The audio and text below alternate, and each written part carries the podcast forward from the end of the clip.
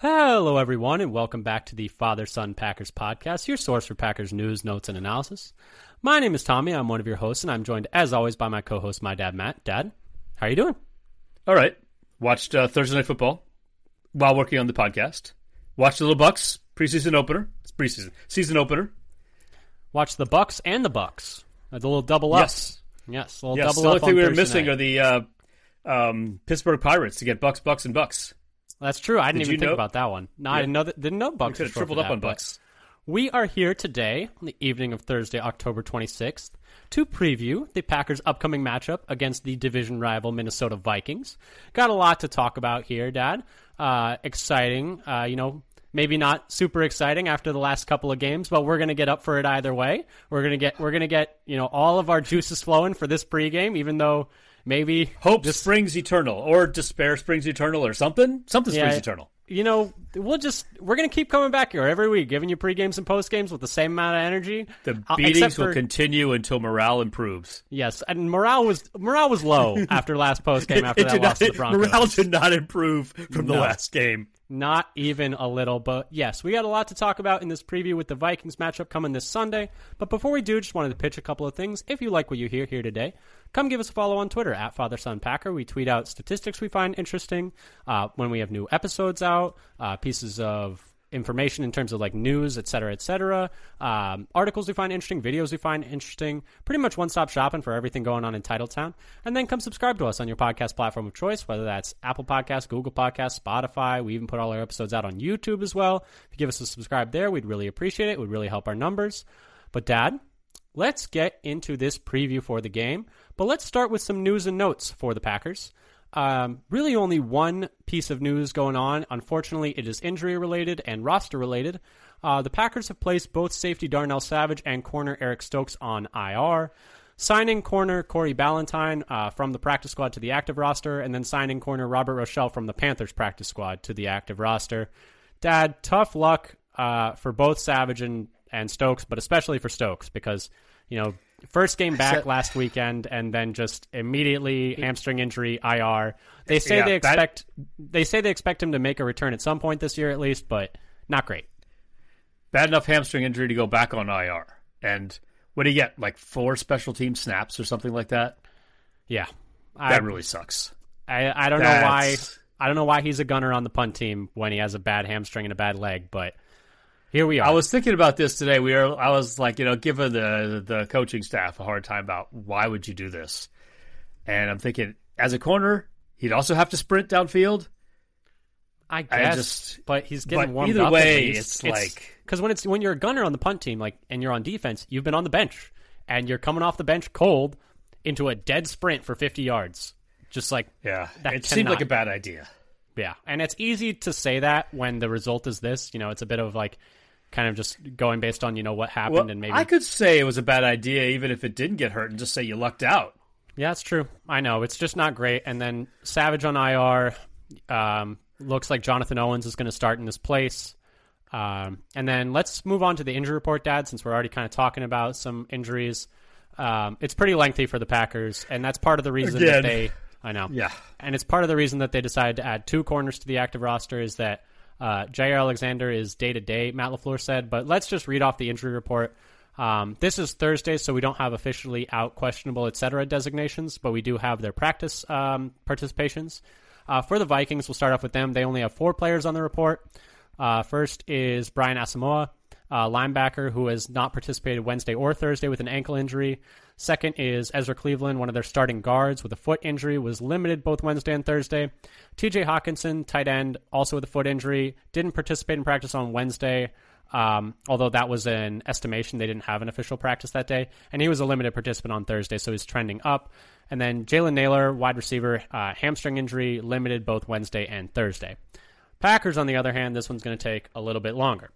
Jaire Alexander, like we said, Matt LaFleur said he's day-to-day with that back injury that kept him out of the last game. He was limited on Wednesday, but then he didn't practice on Thursday, so that's going to be something to keep an eye on. Zane Anderson, safety with a hamstring injury, full participant both Wednesday and Thursday. Devondre Campbell, linebacker, ankle, limited on both Wednesday and Thursday. It sounds like there's optimism that he's going to make his return this week, which would be good for the Packers. Uh, Elton Jenkins with knee injury, limited both Wednesday and Thursday. Aaron Jones, hamstring, didn't participate in practice on Wednesday, but was a limited participant on Thursday. Luke Musgrave, ankle injury, didn't participate in practice on Wednesday or Thursday, and based on some quotes that Matt LaFleur had about Tucker Kraft having to be ready to go, it kind of sounds like there is not a whole lot of optimism with him being ready for this weekend. Josh Myers, ankle injury, didn't participate in practice on Wednesday, was limited on Thursday. Remember, he sustained this injury in the last game. I had to come out for a little bit. They moved Zach Tom to center, and then he came back in. So if Myers were to miss this game, expect Tom to move to center, I would imagine. Uh, Josh Nyman, tackle, knee injury, limited both Wednesday and Thursday. Preston Smith popped up uh, on Thursday with an illness. He was not listed on the injury report on Wednesday, but did not participate in practice on Thursday. Hopefully there's not something going around, because the Packers could ill afford, pun intended, to be missing more players this weekend. Christian Watson, wide receiver, knee injury, full participant both Wednesday and Thursday, which is some really good news, because there was some speculation that he might miss this week, and it'll be good to have him back. Devontae Wyatt, also pretty good news, the fact that he was a limited participant Wednesday and Thursday, given the fact that he was carted off on Sunday, and I was kind of worried for him. But remember, he was also questionable coming into the game last week, so it sounds like that same knee has been bugging him, but at least it's nothing major. Dad, that was a long one again. Any thoughts? So, I say the Jaire news is kind of um, worrisome since he went backwards.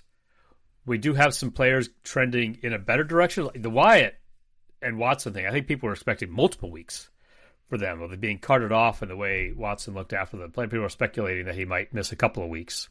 And then he went straight to full participation. Um...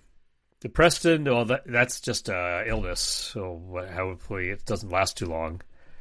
Um, Myers is trending in the right direction, going from D N P to limited, um, and Aaron Jones as well. We'll see, though. We had this, like, D N P, limited, D N P, limited, bouncing back and forth for quite a quite a long time now. Yeah. It's, um, it's Campbell. Been... Campbell's uh, improving would make a big difference in the defense. If he's able to be in there, the difference between him and uh, McDuffie is is large. Yeah, I think McDuffie's been okay. He's, he's been fine. He's done, he's done, I think, all that we could expect of him, and probably a little bit more, because his tackling has been relatively good. But he's... He's just he, not as good a player. His, he's just not as good a player as Campbell is. Yeah, and it's, it's too, he's small. He's smaller, and he's not as good a player. Which, But yeah, I, I, I would just want to say, like, I, I feel like McDuffie's done a pretty good job. Um, the only yeah. thing I was going to ask was, uh, Jaire Alexander out. Uh, do you think they go Carrington Valentine or Corey Ballentine in this next game at corner if if Jaire doesn't play, that is? I'm guessing they'll go Ballentine. I'm thinking so, too. Corey Valentine, uh, Valentine is a very... is yeah, Sorry, not Corey Valentine. Carrington Valentine had a pretty rough go of it against the Broncos. He had a really good preseason, um, but I think they... They might be going Valentine in this next one. They were going after him intentionally. Yeah, Cortland Sutton was giving him a lot of problems on the outside. And, you know, he's a rookie seventh-round pick. Um, I, I almost yeah. feel like I feel like they should go Valentine, because, to me, right now, they're already playing a worse player in Rasheed Walker over Josh Nyman for development purposes. If you're going to do that there, might as well just do it other places too. I mean, I don't know. They're, I, not, I don't, being, I'm, they're not being consistent.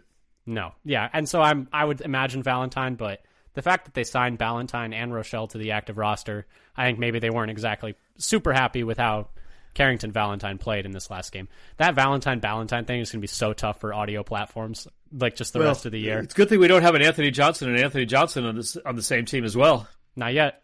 Practice squad doesn't count. If we say Anthony Johnson, assume we're talking about the one on the active roster until they're both there. Um, but yeah, so that's the he'll inter- probably he'll, he'll probably get elevated. The other one will probably get elevated this week. Just a, just a probably we'll have I Ballentine, mean, Valentine, Johnson, and Johnson. All, they need, all on the field at the same time. They they might need the corners, honestly. They, they definitely could. But that has been the injury report for the Packers and the, and the Vikings. It's not great. Um, but that let's move into the rest of the... Oh, and the other thing, actually, I forgot to mention is for the Vikings, remember that Justin Jefferson will still be on I R for this game. So he's not in the yeah. injury report, but he won't be playing. Um, which is yeah, pretty... Joe Barry asked just to make sure. Hey, yeah. is Jeff, Justin Jefferson he's, still in I R? He was like, he's still in the I R, right? It's like, okay, thank goodness. But yeah, it's so that would that'll at least make this matchup a little bit easier. But Dad, let's get into this matchup and talk a bit about it for the meat of our game preview. And let's start with some quick facts. This game will be in Green Bay, noon local time, and it honestly might be kind of miserable out. According to the Weather Channel, it is supposed to be a nice forty-two degrees with a twenty-four percent chance of precipitation. So that's pretty... Weather's going south fast, isn't it? Wasn't it like in the seventies? Uh, well, do you, just... hear what Rich, you hear what Rich Bisaccia said today about the weather? No, I missed it. He said, "If you don't," he said, "one thing I've learned uh, being in Green Bay is if you don't like the weather, uh, wait five minutes because it'll change. Don't, it'll change. I've yeah. heard that said about Wisconsin uh, in the past. But yes, but so not. Oh, yeah, yeah, yeah. It's gonna, not the great... high is going to drop like thirty degrees maybe since yesterday till Sunday. Yeah, it's supposed to be cold and possibly rainy. Well, forty-two isn't cold, but if it rains, it's going to be miserable. Um, but yeah, and then Vikings are favored by one and a half points." Uh, with an over-under of forty-one and a half, so an implied result of around twenty-one to twenty Vikings. Um, so, yeah, favored in Lambeau, not entirely surprising after the past two games for the Packers have not been in totally inspiring. Um, but, Dad, let's go into the rest of our preview uh, and start with keeping up with the Joneses, uh, not talking about Aaron and Caleb. And this is just kind of how the season has been going for the Vikings so far. For the season, they are three and four, second in the N F C North. They started oh and three, but have won three of their last four, including an impressive win uh, last week on Monday Night Football against the forty-niners. So, you know, maybe maybe coming in and having a letdown game after after a pretty big win, hopefully. Uh, they are coming in on slightly lesser rest as well. Um, they overall have a point differential of just negative one. Uh, they're averaging uh, negative one total on the year. Oh, um, oh, not average. Sorry. The negative yes. one is, is total number of points. Total number of points. I to- see. Total point differential of negative one on the year. Uh, they're averaging about twenty-one point six points per game on offense and allowing twenty-one point seven points per game on defense, which is probably why you, you thought it was a negative zero point one.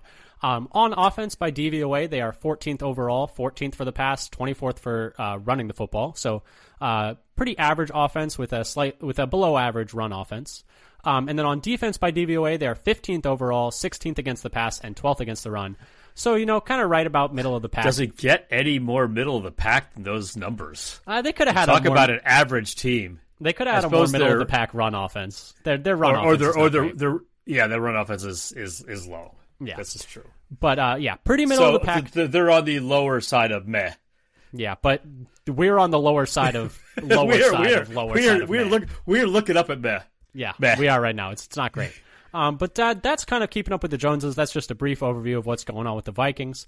But let's move into some more descriptive sections. And let's start with Hey Now Play Nice, which I know is your favorite. Uh, say something nice about the Vikings. Uh, they, they've, they like I said, they just came off a pretty good win. Their other wins are against the Panthers and the Bears, so not as inspiring. But beating the beating the Niners on Monday night is pretty impressive. Uh, and they, they kind of took it to the Niners a little bit. But, Dad, what, what are some things that you can say nice about the Vikings? I know it's extra hard when it's a division rival.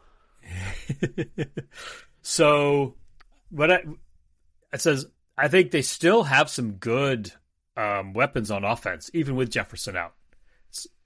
So, Jordan Addison, the rookie, really broke out against San Francisco with seven catches on ten targets for one hundred twenty-three yards and two touchdowns. Right now, he's fourth in the league among rookie wide receivers with four hundred yards receiving, and he's first among rookie wide receivers with six T Ds. Hockenson, their tight end that they got from Detroit, is second in the league among tight ends with forty-seven receptions and three hundred ninety yards, trailing only Travis Kelce for both of those stats. And I think their running back pass catching is also starting to maybe round form, so it kind of depends on what they do. Right now, Akers is seems to be taking more of the work from Alexander Madison. Um, this past week, Akers had twenty-seven snaps to Madison's thirty-seven, and the week and two weeks ago, Akers only had nine to Madison's forty-five. Now, Akers has the third best running back receiving grade per P F F for all running backs with at least five catches, and then I guess his, his backup, Ty Chandler, is just behind him at uh, fourth best. And they may continue to get more work as pass-catching backs, meaning there'll be more of a problem for the Packers to um, cover as receivers if, if they take more work from Madison, who has five drops on the season, Ooh, and which may mean that his playing time will continue to drop. Yeah, definitely definitely don't want to see five drops from your running back when they're not even getting right. that many targets. Uh, for so me, I think that they have actually, even without Jefferson, they have good pass catchers at receiver, tight end, and running back that they'll be able to spread the ball around to. Yeah, the positive that I had was also on the offensive side of the ball, and that was that their offensive line is quite good, especially at tackle. They're coming off a game against a pretty vaunted um, Niners defensive line where they didn't allow a single sack on the evening. Uh, Christian Darrisaw, their left tackle, is the number one overall graded offensive lineman at any position by P F F. Uh, he is fifth in run blocking amongst all offensive linemen and second in pass blocking amongst all offensive linemen, uh, playing at least fifty percent of snaps is the cutoff. Um, he has allowed only eleven pressures and only one sack through six games, although he has allowed uh, a league-high seven hits, um, which is just something to to think about there. But, you know, overall, he's been very good this year for them. Um, Brian O'Neill, their right tackle, is the is P F F's eighth highest graded tackle, uh, third amongst qualifying tackles in run blocking, twenty-second amongst qualifying tackles in pass blocking. Uh, he's allowed just fourteen pressures and one sack through seven games. Um, and then Ezra yeah. Cleveland. Can I just uh, like throw out one more little thing in there? Sure. They get with um, and then by by E S P N, O'Neill is their number one um, offensive tackle for pass block win rate. Yeah, they, they got some good E S P N bookends metrics. They've got some quality bookends right now. And then Ezra Cleveland, uh, their guard who we talked about is on the injury report, is P F F's P F F's ninth highest graded guard on the year, eighth highest graded run blocking, tenth highest graded pass blocking. So they've got some decent offensive linemen coming through, um, especially on those edges. And we kind of saw it in that game against San Francisco where they were able to keep uh, Kirk clean for most of the game. But uh, that's hey now, play nice. Let's move on to some things where this next section is I'm nervous about blank. And this is kind of where we talk about some things that the Vikings might do well that are specifically maybe problematic for the Packers to deal with. And I'll throw it over to you to go first. Um, go ahead and take go ahead and take this over.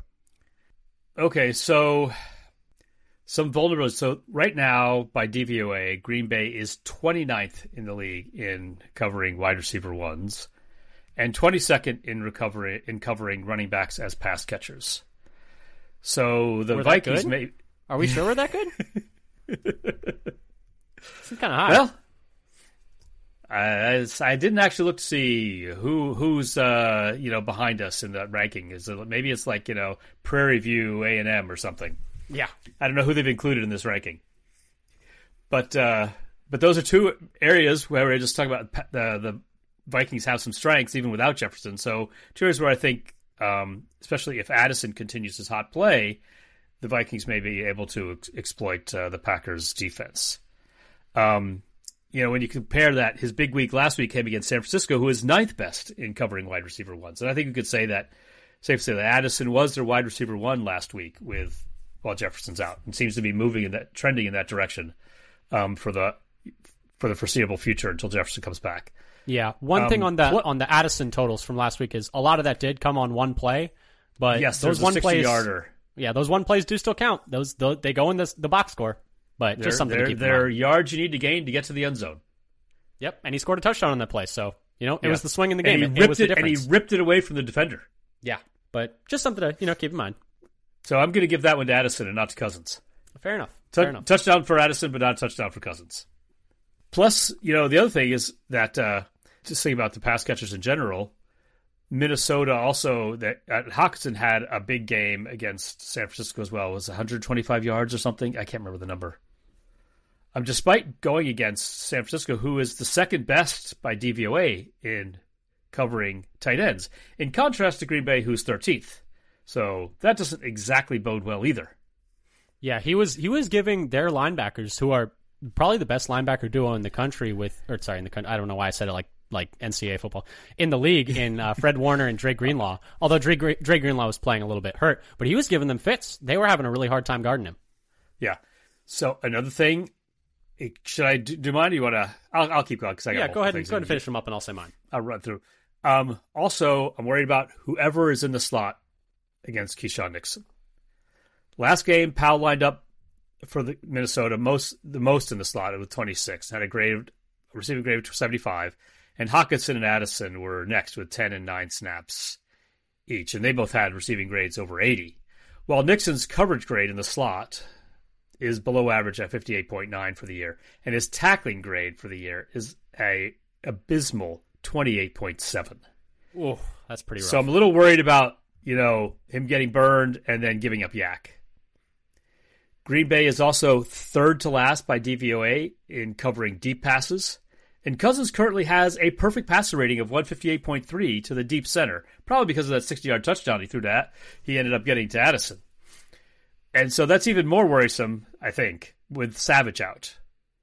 Yeah. Um, I have not though, been particularly inspired in the snaps I've seen from Owens, in preseason at least. I was not particularly inspired. So, and then the other thing, but though I will say on the plus side that I don't think Cousins throws deep very often. So, yeah, to count that, his A DOT is only twenty-seventh of the league at average depth of target at seven point seven yards. So maybe even if we're weak, we won't have to, you know, face it that many times. We'll see. Fingers they... crossed, because it's going to be there for him, I think, if he wants it. For me, or did you have oh, anything oh, else? I, I, I've, I've still got more. You're very nervous, it sounds like. Minnesota's run blocking against Green Bay's run D. By P F F, Minnesota is number one in run blocking, though they're only twelfth in E S P N's run block win rate. Um, now, if you compare this to Green Bay's run defense, they're twentieth by P F F and twenty-first in run stop win rate by E S P N. So, and then another running metric uh, by D V O A, Minnesota is second in adjusted line yards on offense, while Green Bay is twenty-sixth in defensive adjusted line yards. So I can't I can't imagine how long this nervous section is going to be when we play the Chiefs. I mean, my goodness, like we we might be here for an hour. But yeah, it, there's there's a lot of matchups, and I mean, there's a reason Minnesota is favored on the road against Green Bay. Like that they, they are so, they are matching up well against the Packers. They have in a lot some of ways. Strengths against some of our weaknesses, but they're not a good team. I mean, they're an unbalanced team. Yeah.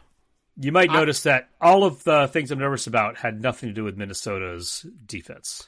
Well, mine actually does, uh, interestingly ah. enough, is Minnesota's defense. And specifically, uh, what I am nervous about is the way that Brian Flores is currently coordinating uh, this defense. Uh, he's a very good defensive coordinator, and I'm just worried about him being able to cause confusion for Love. Um, he's coaching his ass off right now in terms of doing more with less.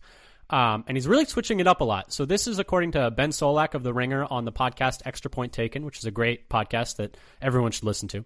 Um, but currently, the Vikings lead the league in rush seven rate, rush six rate, and rush five rate. And they lead the league in percentage of snaps rushing with a defensive back in the rush. So they are blitzing a ton. They are sending the house all the time. They're sending people from everywhere. So, but... Lots of corner blitzes, corner blitzes and safety blitzes. Lots of corner blitzes, lots of safety blitzes. Like we said, leading the league in sending defensive backs, or percentage of snaps sending defensive backs, um, and leading the league in sending extra guys. But interestingly enough, they also lead the league in rush three, drop eight. So, so they, do they never are, rush four? I guess never. They must never rush four, because they're either sending extra guys or dropping everyone into coverage. And it gave Brock Purdy of San Francisco a lot of problems. He was not seeing the field well in that game. And just the variety with which that they are, that Brian Flores is dialing up the defense right now, I could see causing Love problems, because they're bringing these guys up to the line and then they're dropping them all back, or they're sending them from everywhere. They're sending them from depth. It's, it's the type of defense where he's like pulling a lot of levers right now. And it's probably going to be hard for a young quarterback to keep up with. And in terms of what that specifically means for the Packers, this is according to Connor Allen on Twitter. Uh, amongst thirty-four co- qualifying quarterbacks, Jordan Love against the blitz is thirty-first in completion percentage, thirty-third in adjusted completion rate, and twenty-first in yards per attempt. So he has not been great against the blitz this year. Um, so that is something that I am a bit nervous about, uh, the way that they're dialing up that defense in terms of it being a, a lot of varied looks, um, which might be complex for a first-year quarterback to be dealing with. Uh, Dad, let's move on, though, to our next section, which might be a little bit cheerier. Uh, and that's exploitable weaknesses of the Vikings. Um, they're not a perfect team. Like we said, they started oh and three. Uh, besides the win against the Niners, their other two wins, the Panthers and Bears, are not particularly inspiring. But, Dad, what do you think some weaknesses that the Vikings have that the Packers could maybe pick at? Okay, so overall, their interior offensive line is not as good as their two offensive tackles. As you mentioned, they're both highly rated for their blocking at at, at uh, their their bookends. Ingram at right guard, in particular, seems to be the weak the weak link the weak link in pass pro, with only a thirty-four point four P F F grade in in in uh, pass blocking in true pass sets. So I think either you know Kenny Clark or Wyatt, if he plays, should be able to get pressure on passing downs from the inside. Minnesota's also twentieth in defending pass-catching running backs.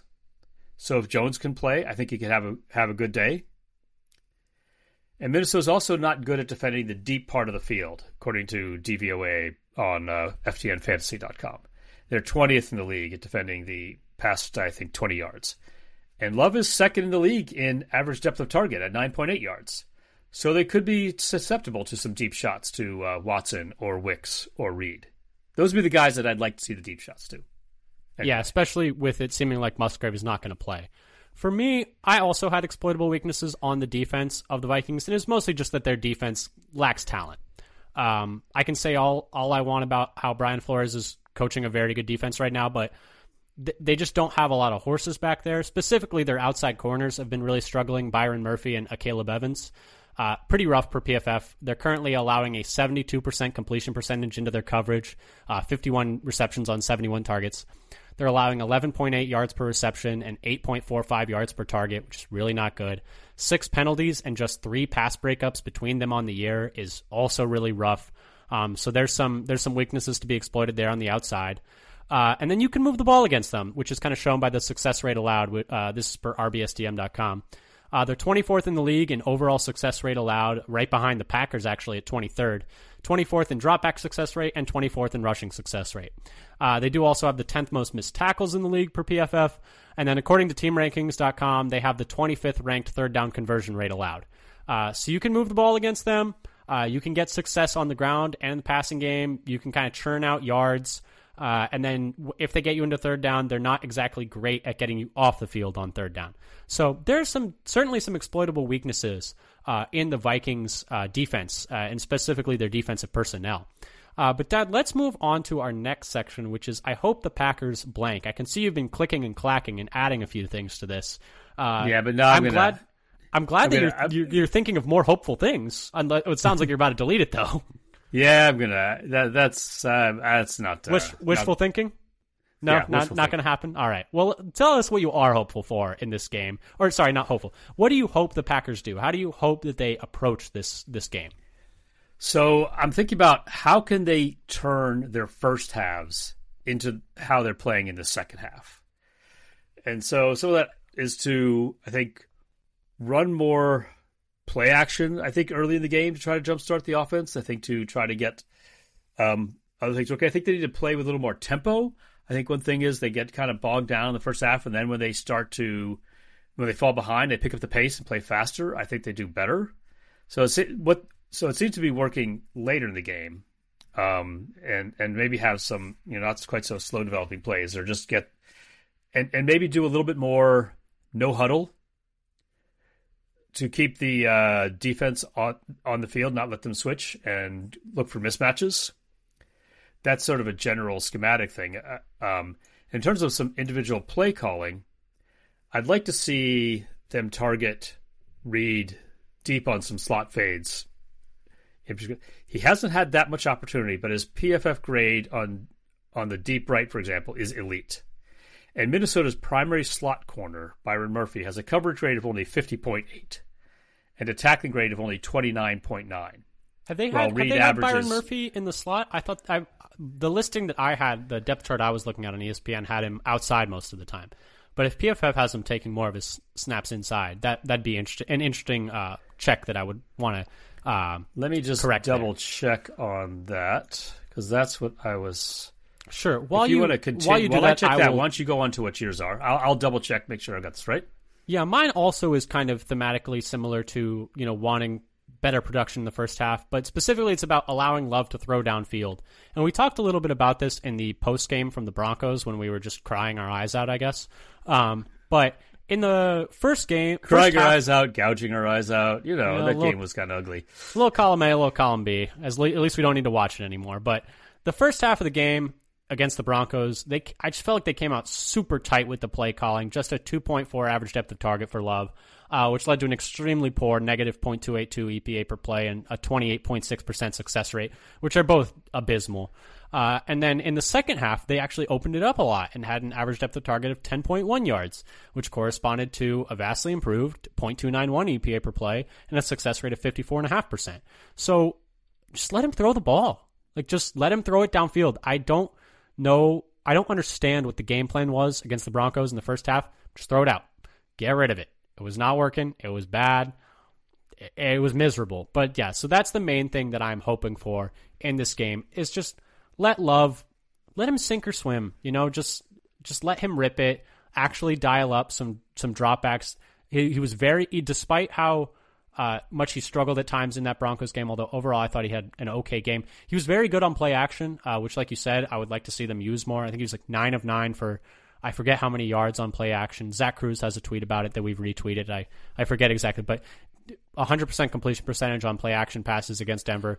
Let's just do a little bit more of that. Let's make it a little easier for Love, because I feel like at times it's just, it's, it looks so difficult for the whole offense. And part of it's just they're not, players are not executing. Like you have third downs where guys are running the route to the same place and one of them messes up and it's, it's just messy, but you got to go down swinging. You can't be afraid to fail in just doing these little dump off passes and just going nowhere and scoring zero points against one of the w- worst defenses in the league in the first half. I mean, like it could not be, it could not be worse is pretty much what I'm saying. Like in terms yeah. of how their first half performances have gone. So at least try something. Don't be afraid to take risks throwing it downfield. Don't it's be so like tight. They're afraid to let Love play in the last game.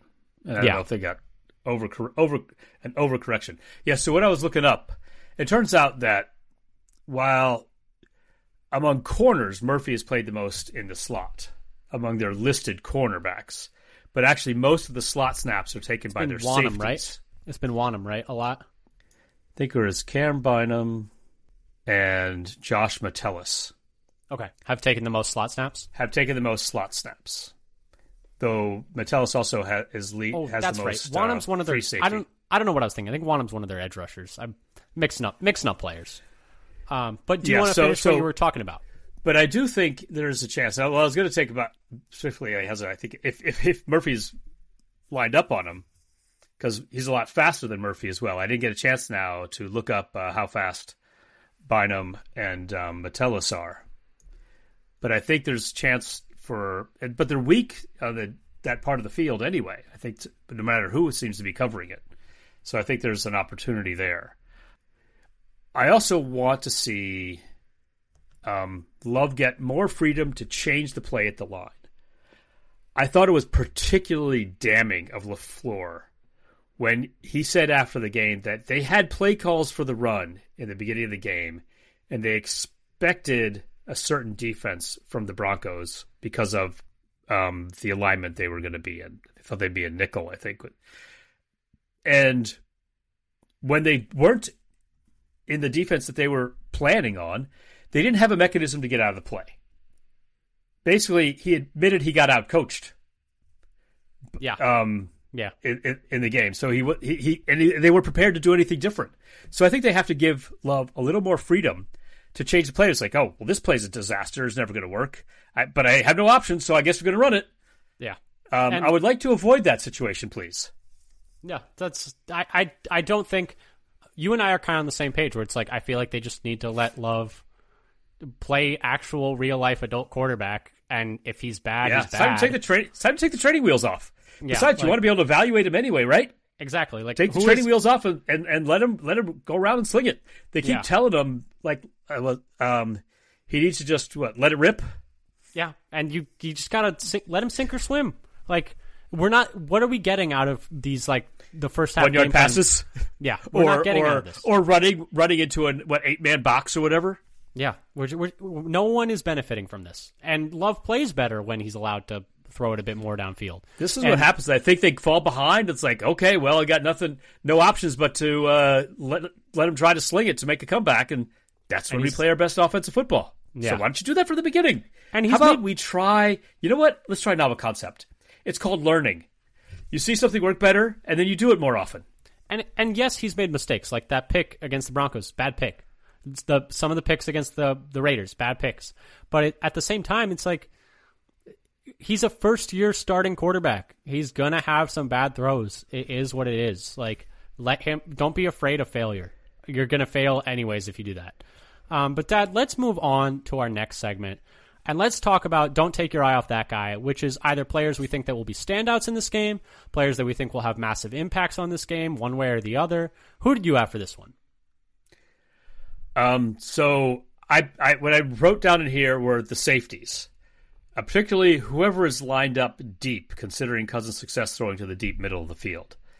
Jonathan Owens is the likely second safety based on snap count so far this year. If, if it's not him, then whoever is there, keep an eye on keep an eye on who's, whoever's lining up deep as the free safety there. So far this year, his tackling grade has been very good, but his coverage grade is not as good.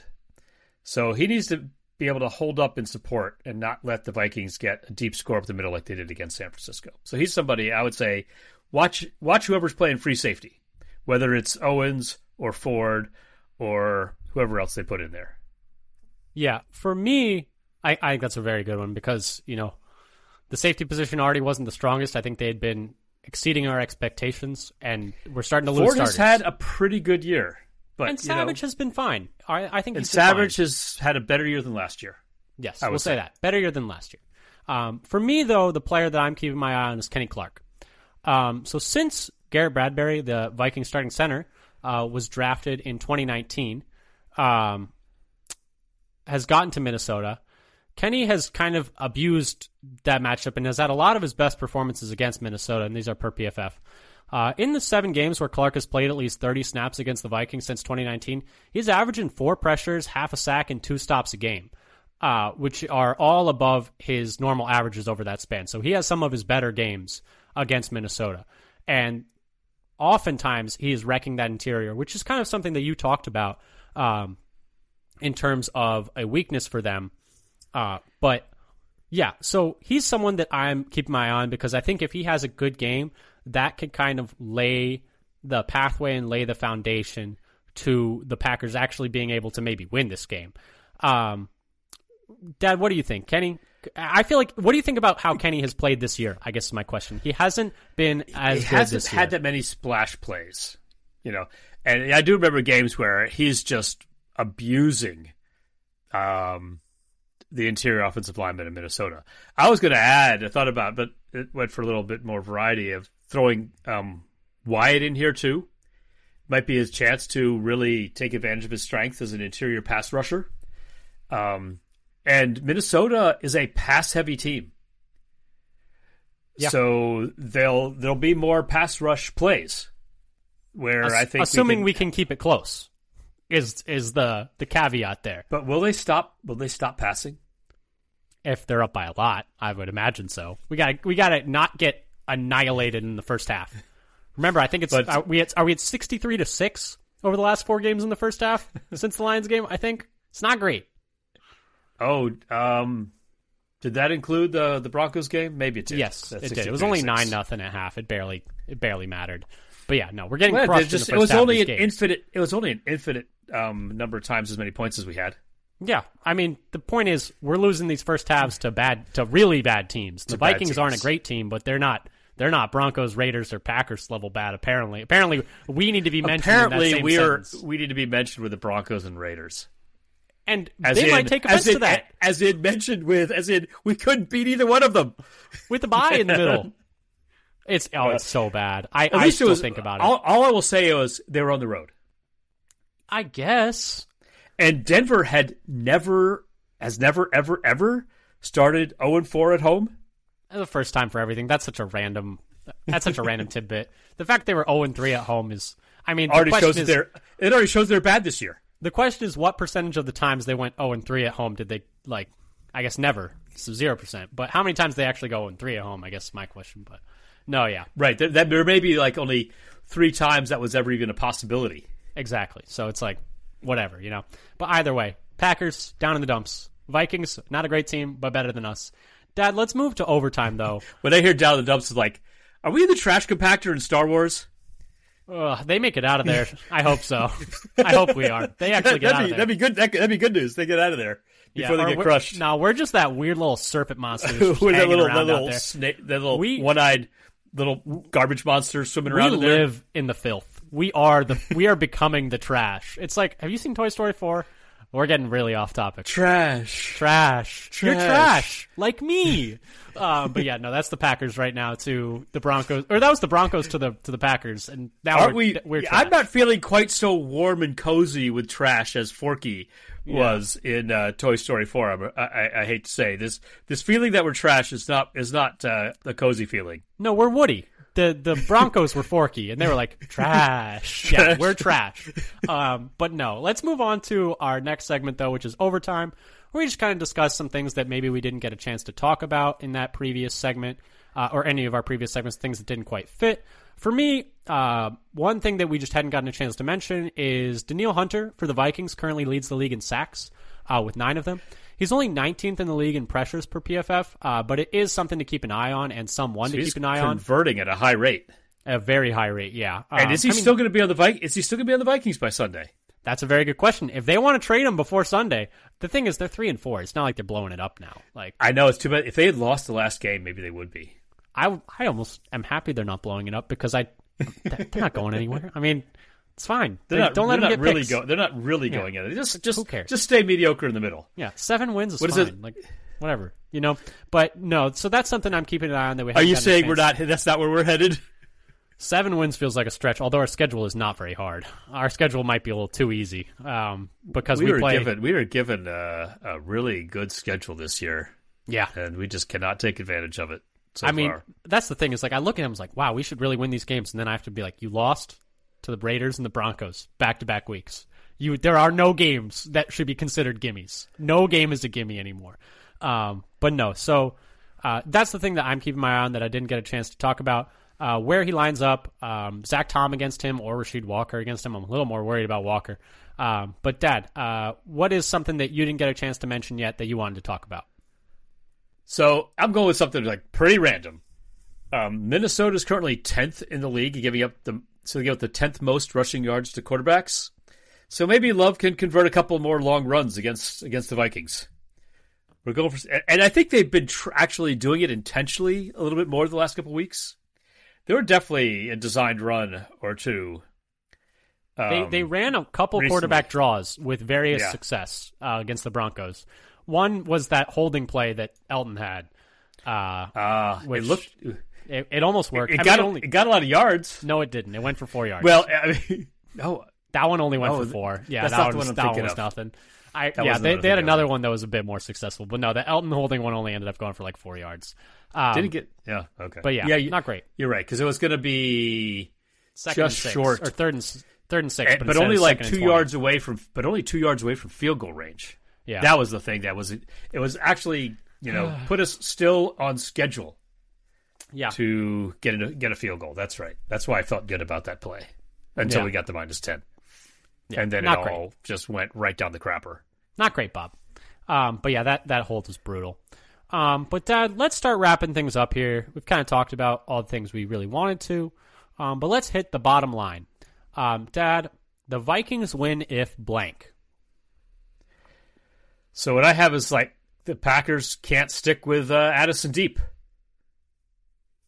I, if they can't I, if they can't stick with Addison deep, then it's going to be a very long day on defense, and, and the Vikings could really run up a high score if he's running free in the in the secondary. Yeah, for me, and, it's... and part of that is whether or not Jaire plays or can play or not.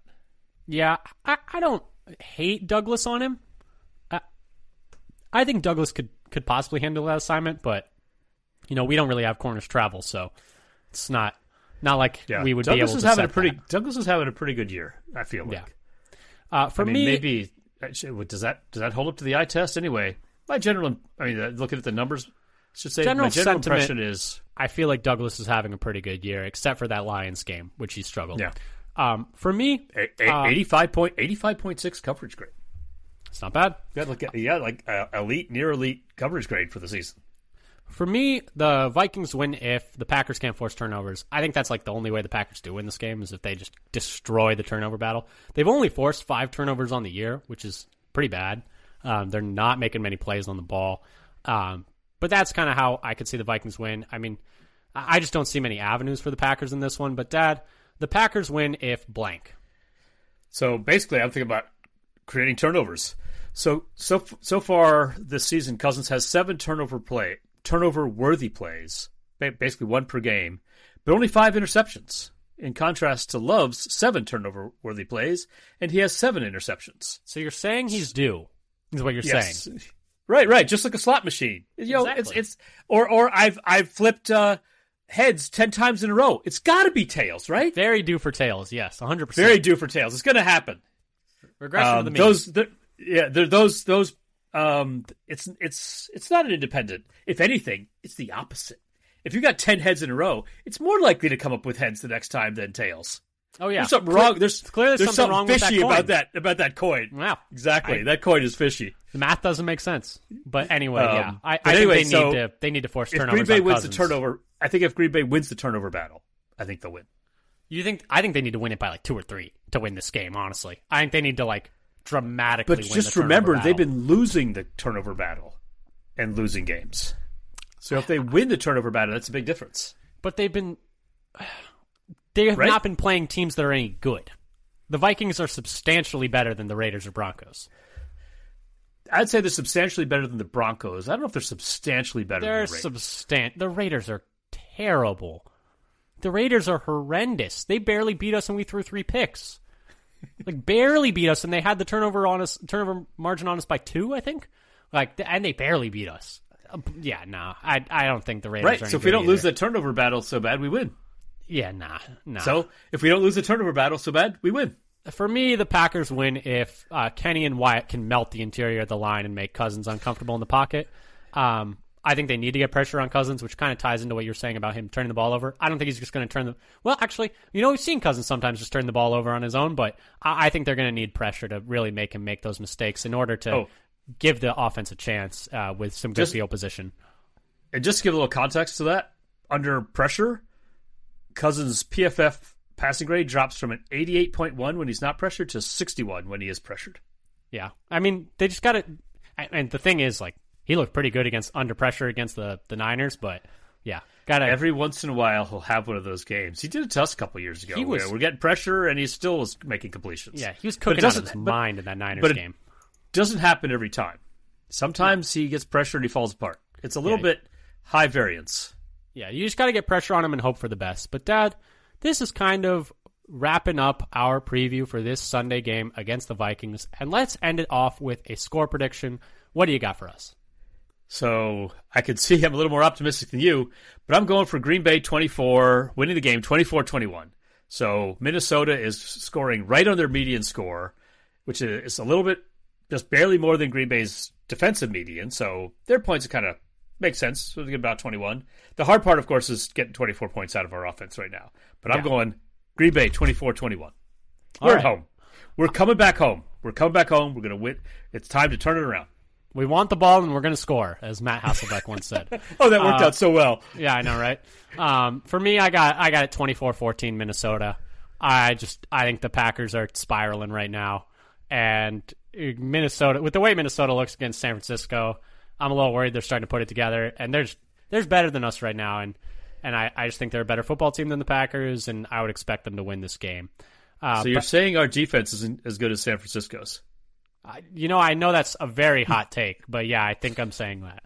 Uh, but anyway, thank you so much, listeners, uh, for coming and listening. Uh, we know it's always tough when the Packers are struggling, but we appreciate you coming and uh, commiserating with us, as we'll say. But we'll be here, win or lose, after Sunday's game, talking about how the game went, hopefully after a win. Uh, but come give us a follow on Twitter at FatherSonPackers so you don't miss when that episode comes out. Like we said, we tweet out when we have new episodes, articles we find interesting, uh, pieces of data we find interesting, et cetera, et cetera. And subscribe to us on your podcast platform of choice, whether that's Apple, Google, Spotify. We even put all our episodes out on YouTube, like we said. Come subscribe to us there. It would really help our numbers. Thank you again so much for listening. Two episodes a week the rest of the year, one episode a week over the off season. And until next time, go Pack Go. Go Pack Go.